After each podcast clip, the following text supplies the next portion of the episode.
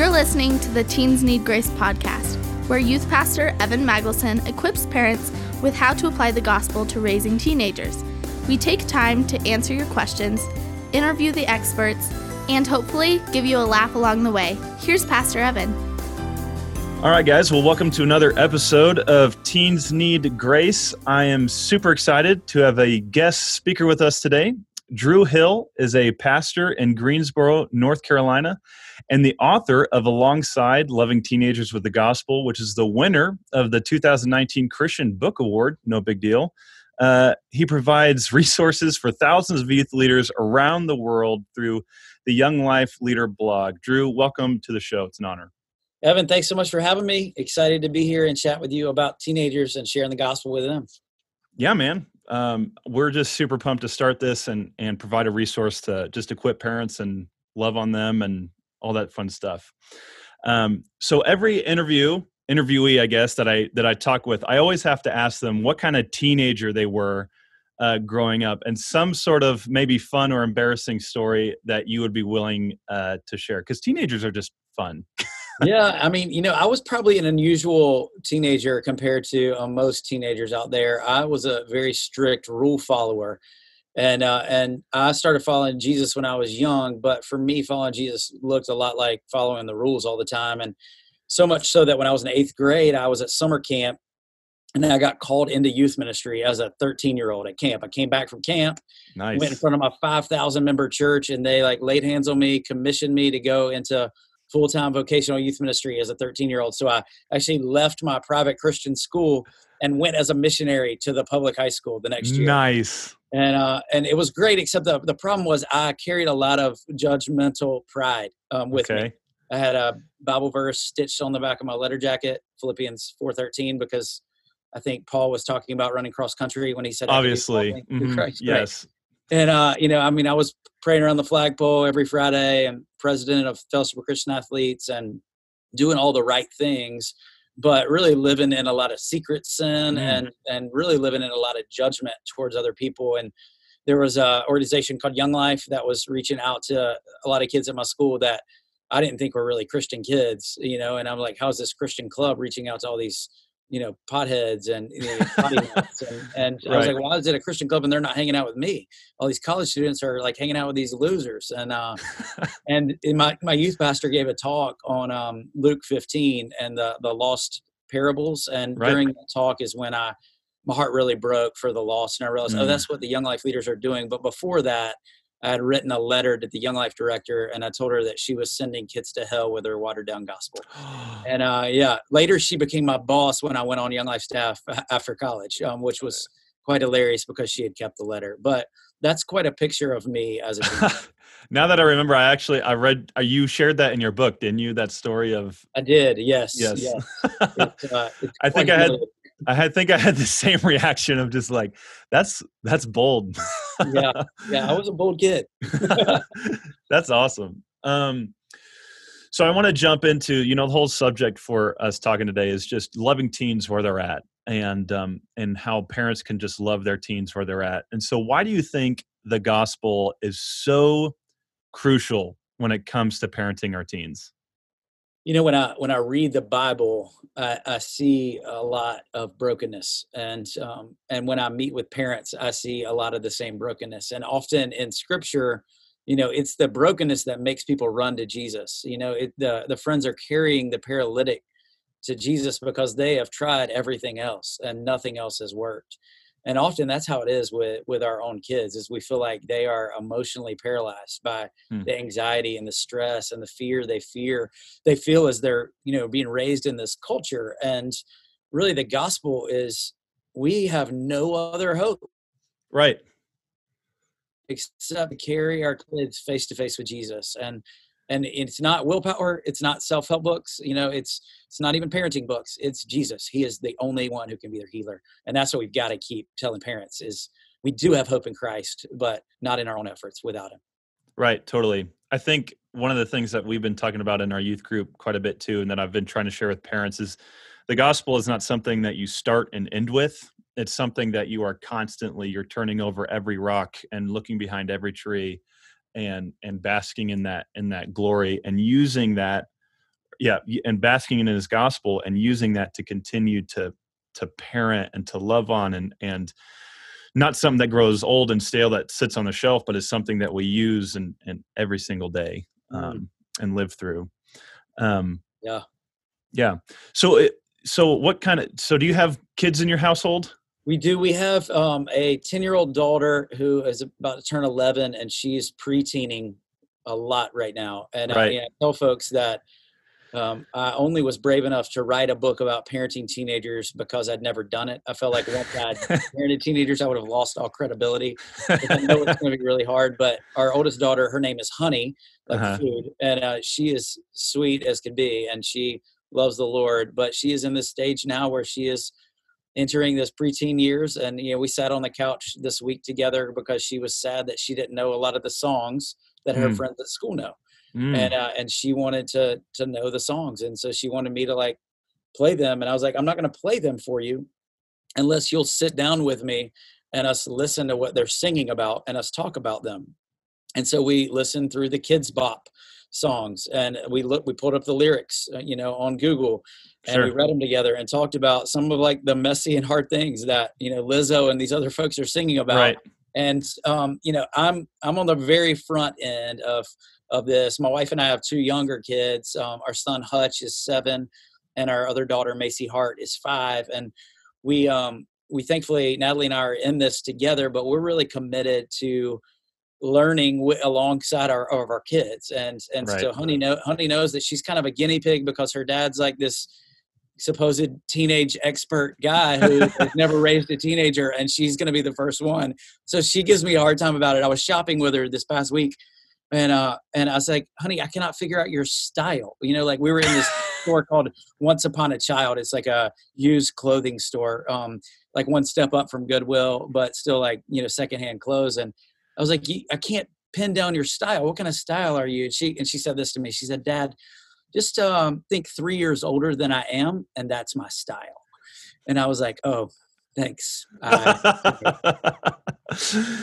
uh, 11 going on 30 right yeah that's yes. hilarious yeah. so so it is funny because i get that a lot I, don't get it probably as much as you do because i've only been working with teens for about 10 years or so but i mean i've never raised a teenager and yet i'm a youth pastor and i should know teens. I mean so what do you think what do you think has helped you um, grow in the sense of just like learning about teens? And i mean you i mean kind of give us your i don't know teen resume yeah. if you will.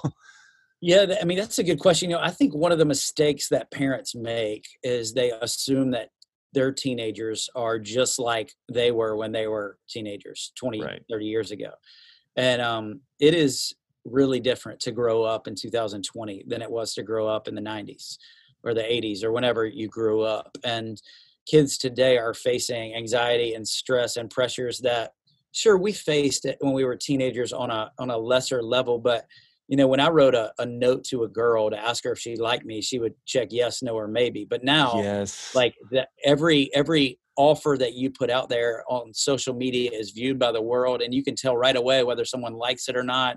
And you know how popular you are and how valuable you are and how many people comment and like on you and that pressure is just so heavy.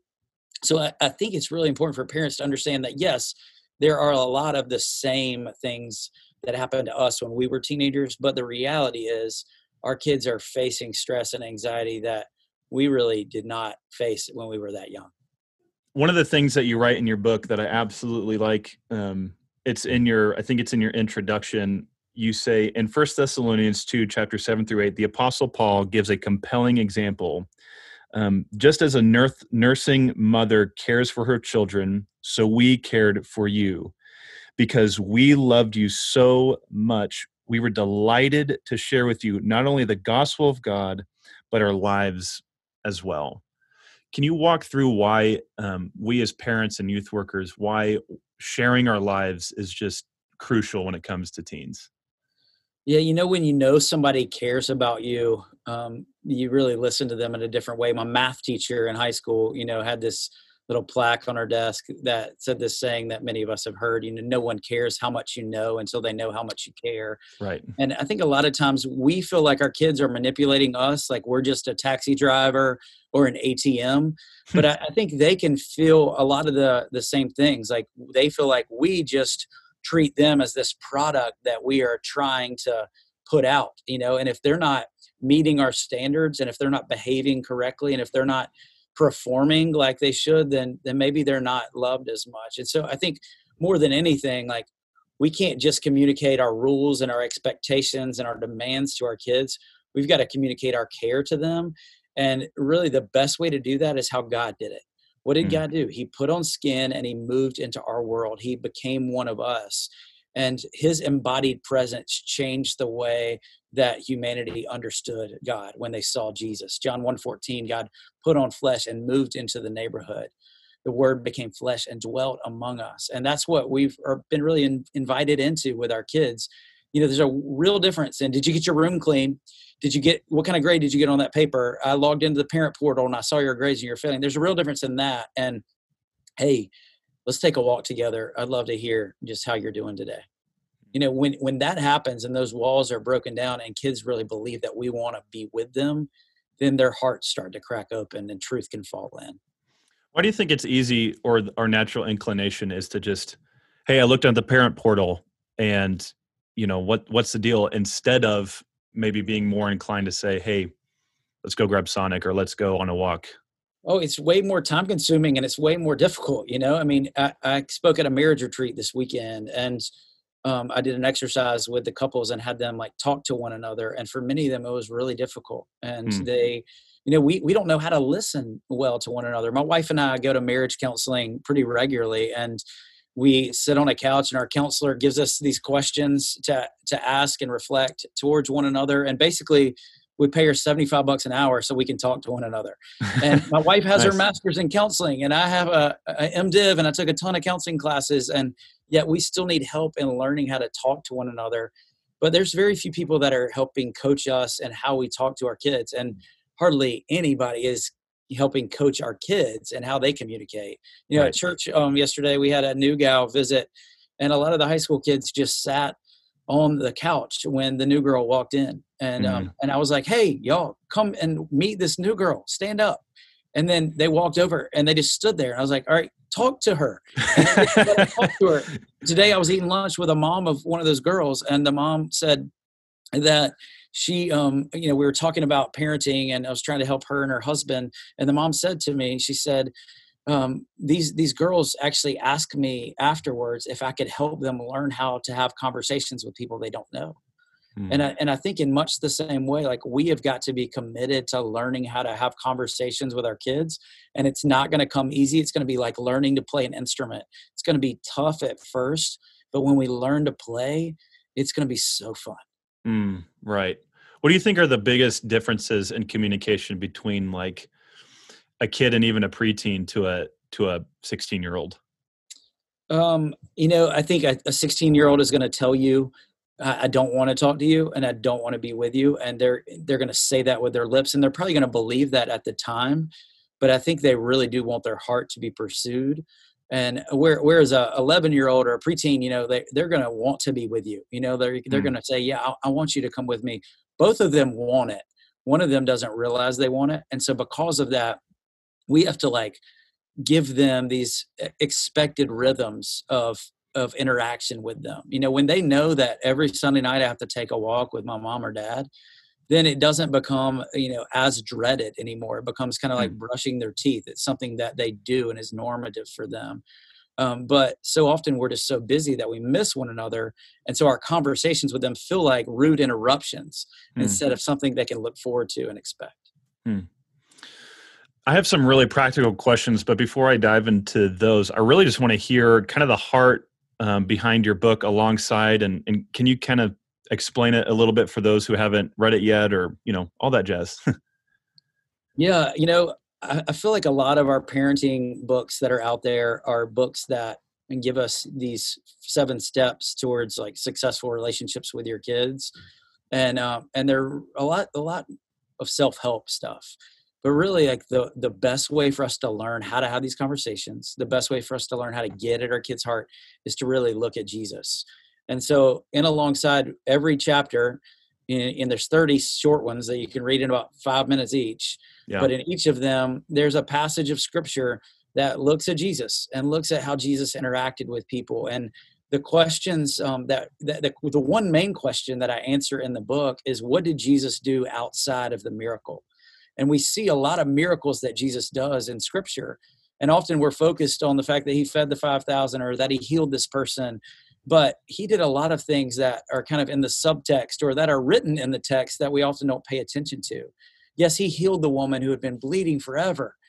But what else did he do? It says he he listened to her whole story. Hmm. And so the book really is a walk through the life of Jesus and his interaction with people and learning how to learn from Christ how we can have an embodied presence and listen and pay attention to and speak with grace to our kids.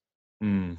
Yeah, that's so it's it's so good to remember to to realize and to remind ourselves of because I think um, even with my own teenagers, we're walking through a sermon series that we've called Beloved, and I've and and and and all it is is talking about God's love. And I have a lot of kids that go to a Christian school or they've been in the church for a while, and I have kids coming up to us and they go, you know we know this right yeah. you know we you know we've we've heard this and we know about god's love and the question that i always ask them is yeah you know it but man do you live it you know yeah. do you do you uh, do you embody it with every decision and every choice and every thought when you get up and you're brushing your teeth i mean and everything and i think the same i think it's almost kind of like the what you said earlier where it just it takes more time it takes more effort almost to be gospel centered to to to parent our kids with the gospel instead of using these seven tips or this formula because a formula looks really good. It's like oh man if i follow this i'm guaranteed yeah. like like this a plus you know honor society student. Yeah. And um and and i love that your book never says that. It's just like look this is the the story of jesus and how it applies to to our kids. Um, and really, the only way to to show kids our our vulnerability, you know, as right. as Jesus modeled for us, is with that embodied presence. But the way the world is is now working is we don't have to go to the store to get food. We don't have to, mm. you know, like because we can get it delivered to our door with Uber Eats, right? You know, and we can we don't have to walk in the grocery store. We can do online pickup, and we don't have to go to the movie theater. We can watch the movies in our home. We don't ever have to leave our house. And so because of that, we are going to have to fight extra hard to actually have embodied presence with people. Mm. You know, and, and social media like feels like, oh, I have a lot of friends, but it's a mirage. You know, like there's there's a lot of difference in going on a hike with somebody in the woods for a day and you know texting back and forth or messaging over social media. I mean, the word media itself actually means between. Hmm. something has come between us and mm. so hmm. we're, we're going to have to work hard to break through the barrier of that screen and actually show up in each other's lives and in order to do that i mean it's really going to require the hard work of planning well you know one of the things that my family has started doing since we read the Tech Wise family by andy crouch is we are doing one hour a day one day a week and one week a year screen free mm. and um and it's difficult you know the um we did last year we did two weeks screen free and we have another one coming up over our spring break where we're going to a cabin without wi-fi and without cell phone service and we're just going to be together and it is it is not easy at first and it's really hard to unplug but we live in a world where if i don't go there then i'm going to be really distracted and we've right. got to create those rhythms and those rhythms of sabbath in our life so that we mm. can be face to face with one another yeah we live in a very we live in a super busy culture um, it's it's even just moving from the Midwest to Denver. It um, it has amazed me how many things our teens are a part of or connected with or doing, and um, it, it's it's it's insane. What do you uh, kind of going back to your Sabbath idea? What are some what are some practical things that parents and families can do to really just take some time um, to spend with each other and enjoy Sabbath together? Well, I think the key is with teenagers, especially giving them heads up. Mm. If you spring it on them, then they're not going to want to do it. but if you give them a runway and then if you give them ownership, then they will actually dive in with you. But they've got to have some buy-in from the beginning. So when you say, "Hey, this year for spring break, we're going on a we're going to a cabin in the woods where there's no Wi-Fi and we're not going to have any screens," they're going to freak out and they're going to have a really bad attitude while they're there. But if you cast a vision for them of like, hey, you know how busy we've been lately and how like your dad's always been on the phone and how he's not been able to sit down at dinner with us much. We we miss y'all and we really mm. want to be with you. And so what do y'all think we could do as a family? Like where's a place we could go to like get away where we wouldn't be distracted? Your dad wouldn't be distracted by work. I wouldn't be distracted by Facebook, where we could like go and like look at one another and remember how we used to play board games when y'all were little kids? What if we did that together? Like what do y'all think would be fun for us to do to get away and, and be able to look at one another and then write down some ideas together you know well when do y'all think we should do it hmm. you know give give them some ownership in it and you know maybe they'll be like i don't want to do that at all well let's talk about maybe why you don't you know and how that feels uncomfortable because it is kind of like learning to walk again because we've learned to walk with a limp hmm. and now it, it's kind of like we're having to break our leg and learn to right walk correctly and so that is going to be painful but what we really want is intimacy and depth of understanding and knowing one another. And so, in order to do that, that's going to take some time. Imagine one day, like with your family, you know, when your kids are saying, I don't want to spend any time with you, imagine how that might feel. Mm. And just know, like, I really want to know you. Mm. Yeah. Yeah, that's so important. Uh, in your book, at the end of every chapter, you give um, just some really wonderful pieces of practical advice to to parents, to youth workers, and to guardians. Were there any um, that you'd be willing to share that are kind of your favorite that stick out to you that you really try and and give to parents or or anything like that? Yeah, you know, I, I think one of the hardest parts of parenting teenagers is feeling alone. And you know, just like the paralyzed person being carried to the feet of Jesus, it often feels like we're kind of carrying our kids who are paralyzed to Jesus, but we're just holding up one corner of the mat. Mm. And, you know, maybe we've got a spouse that's holding up the other corner, but I imagine a lot of the folks listening today maybe feel like single parents, even if they're not single parents, or maybe they are single parents. And, you know, a lot of us are feel alone in this parenting thing. And so the number one encouragement that I really try to give parents is to create a personal board of directors for your kids yeah. because they need more than just you to help carry them to the feet of Jesus. There's got to be a team of folks. And I've had multiple kids say to me, Drew, you're the only adult friend that I, have ever had. Hmm. And most of these kids don't know what it looks like to have an adult friend. And so I just, I would pray and I would ask the Lord, who has He put in your life? Maybe it's aunts and uncles, maybe it's coaches, teachers, Sunday school teachers, youth leaders. You know, who is in your life that could come alongside you and carry your friends or your kids to Jesus with you because you need it. You cannot do it alone. Yeah. I just went to a youth conference where they talked about the importance of you should always consider having a five to one ratio per teen. Like every teen should have at least four to five different adults that are investing in them that go up to them and say, Hey, how was that math final that you had last week? Or, Hey, yeah. you know, like, I heard you just got dumped by your girlfriend. Like, right. let's let's man, you need you need a sonic blast right now. Let's go and yeah. and chat about that and stuff. Um, I think I think too, just in the culture that we're in, because we live in a pull yourself by your bootstraps. I've got this. I can do this.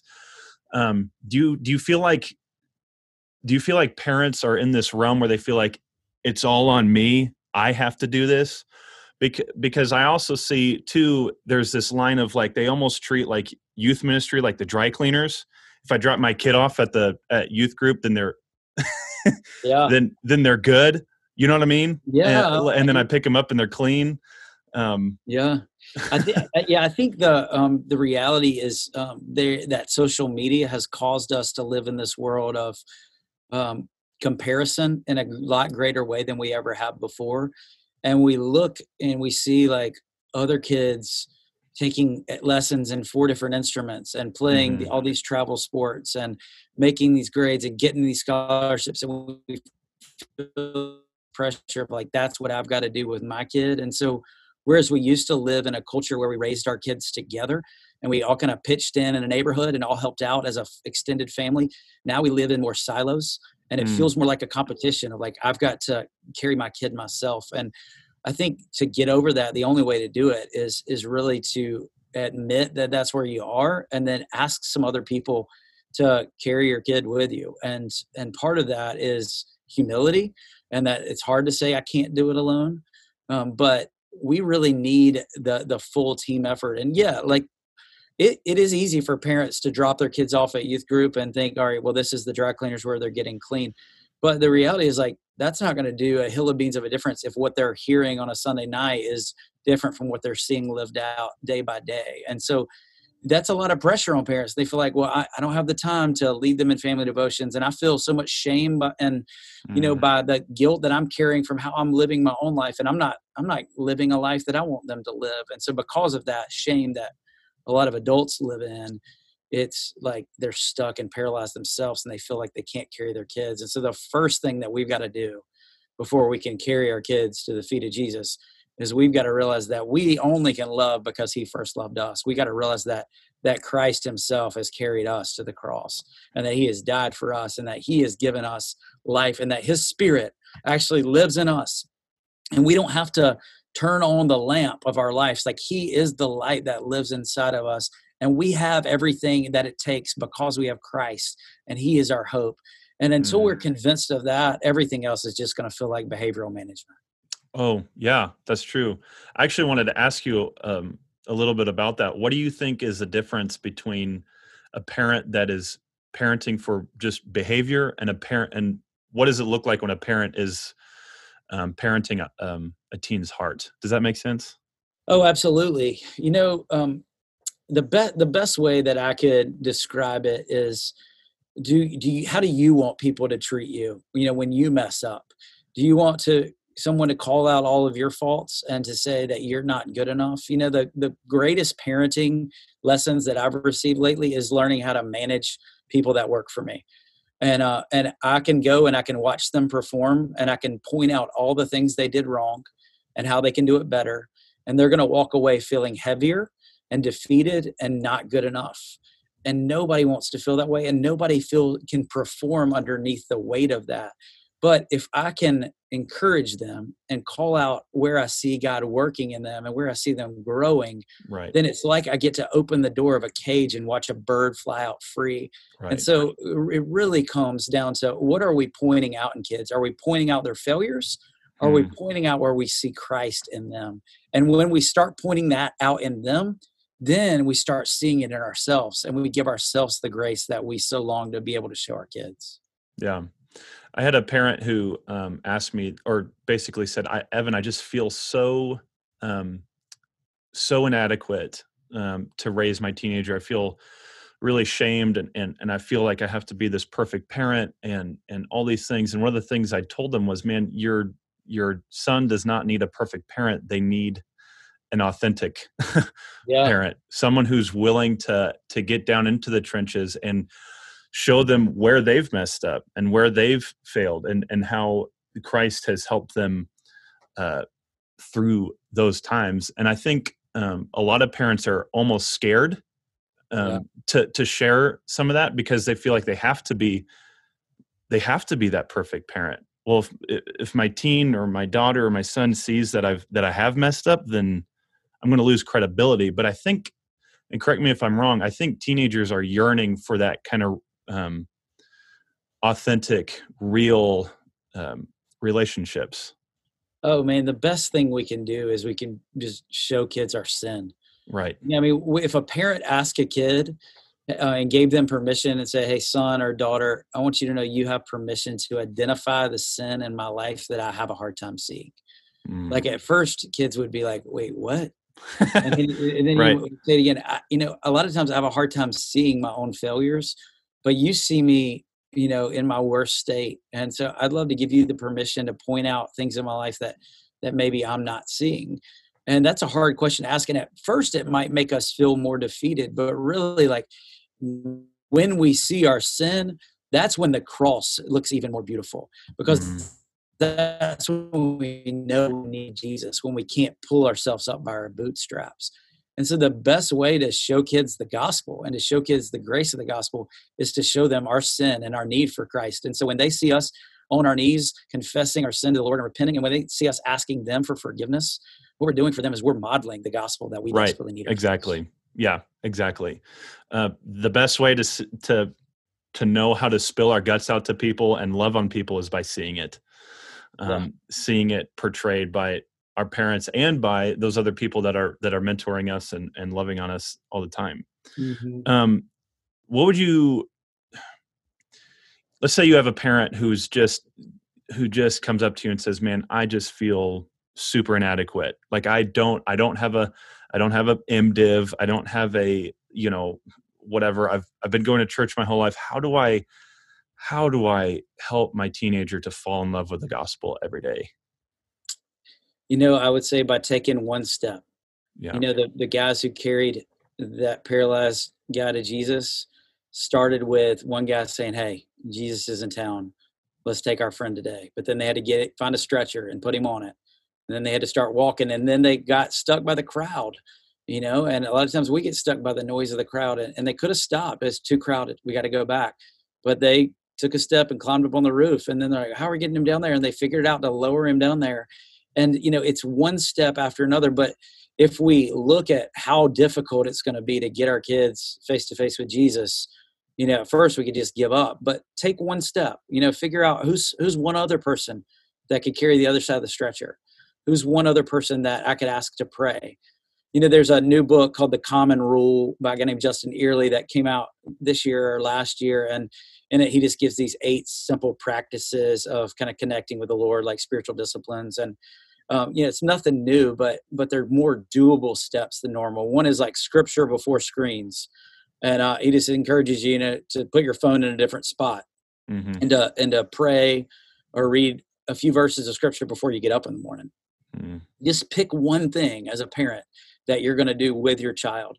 Maybe it is every Sunday night we're going to read five verses of scripture together and pray.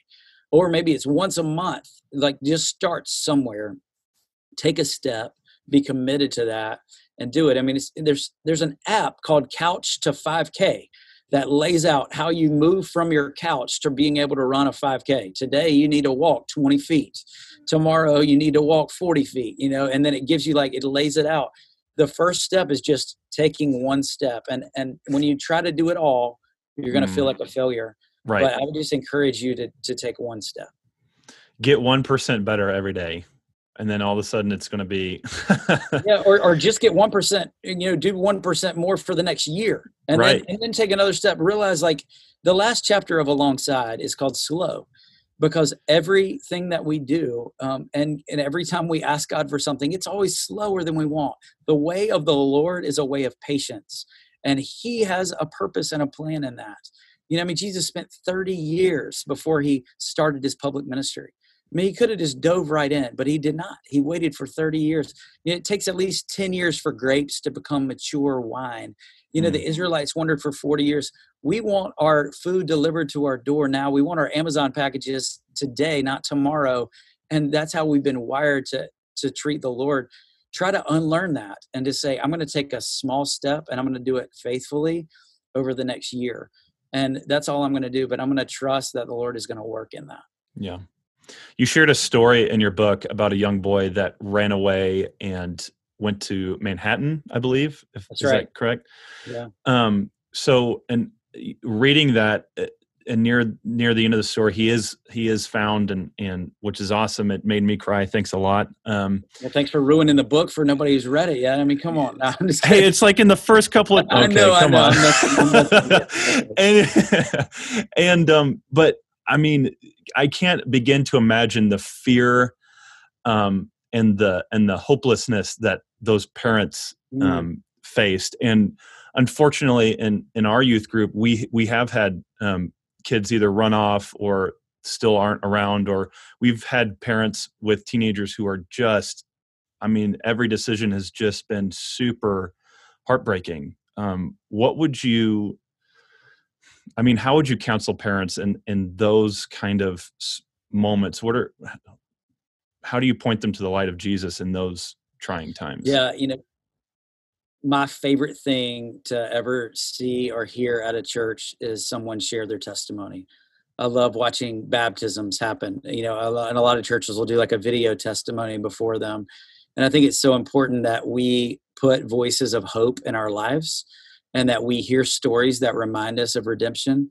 A lot of times, the best story is the one that we see in the mirror, and we often don't give ourselves a, lot of, of thought. But think about what God has done in your life and how God has rescued you from so many bad decisions along the way.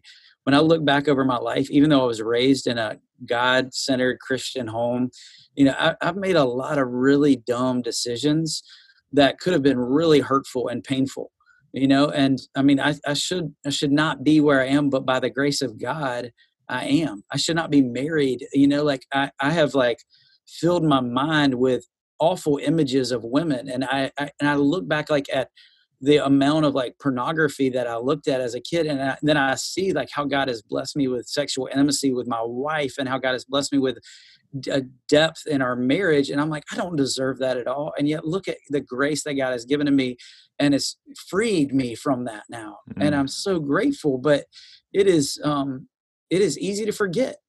But over and over in scripture, the number one word we see is remember. Remember this, remember this, remember mm. this and we've got to remember the grace of God in our own lives. We've got to remember the grace of God in other people's lives. So invite people you know who have stories and testimonies of God's power working in their life to come eat dinner with your family and tell their story. When's the last time you invited somebody to come over and say, hey, tell your story of how God has rescued you, how he mm-hmm. pulled you from the depths? Kids need to hear that because it gives them hope and it gives us as parents hope that no matter what our kids go through, there is hope that God can rescue anything. Right exactly. Um, well, before we close, I just want to ask: Is there anything else um, that you just out of your heart you just want to share with with parents? You know, I if you don't hear anything else today, hear that God delights in you, mm. and hmm. that He wants to be with you, and that He likes you, and that when He when He sees you, He smiles, and He, just so desperately longs to know your heart just like you are desperate to know the hearts of your kids and to be close to them, that is exactly how God feels about you. He does not want to leave you alone.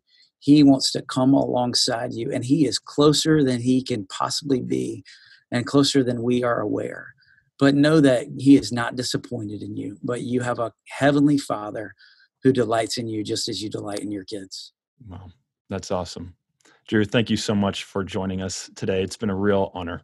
Evan, thanks for having me. God bless you, brother. Thanks, man. Thank you so much for listening to Teens Need Grace. If you would like the show notes, ways to connect with us, or any of the resources Pastor Evan mentioned, please visit us online at fsmlife.church slash podcast. We're trying to get the word out about this podcast. You can help us out by telling your friends, sharing this episode on social media, and leaving a review on Apple Podcast or wherever you listen. Thanks.